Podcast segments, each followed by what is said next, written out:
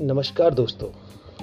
मेरा नाम अनिल है और मैं उत्तराखंड राज्य के देहरादून में रहता हूँ। दोस्तों, मैं छोटी छोटी कहानियों की एक श्रृंखला आरंभ करने जा रहा हूँ, जो बच्चों के नैतिक चरित्र का विकास करने में सहायक होंगी।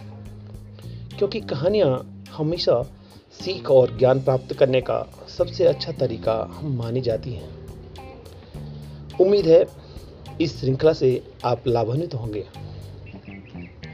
ना जाने कितनी कहानियाँ हम बचपन से सुनते आए हैं। एक अलग ही जादू होता था इन कहानियों में। चाहे कितनी भी दफ़ा सुन लो, हर बार में नई सी लगती थी। पर वक्त के साथ ना जाने कब वो कहानी वाला ज़माना खुद ही एक कहानी बनकर रह गया।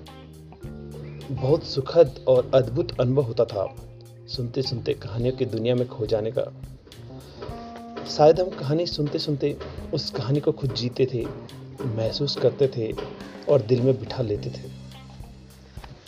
आज के ज़माने में देखता हूँ कि बच्चों का बचपन उन कहानियों की दुनिया से पूरी तरह से अछूता, अनभिज्ञ और वंचित रह गया है।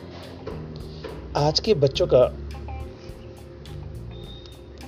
जो नज़रिया है, जो दुनिया है वो मोबाइल, टीवी और वीडियो गेम्स की स्क्रीन की चकाचौंध में खो गई। इसलिए चलिए किस्से कहानियों की मरती हुई परंपराओं को आज फिर से जीवित करें।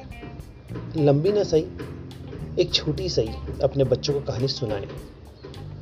उनको भी उनकी कल्पनाओं के पर लगाकर इस दुनिया से लेकर उस दुनिया तक घूमने का मौका दें।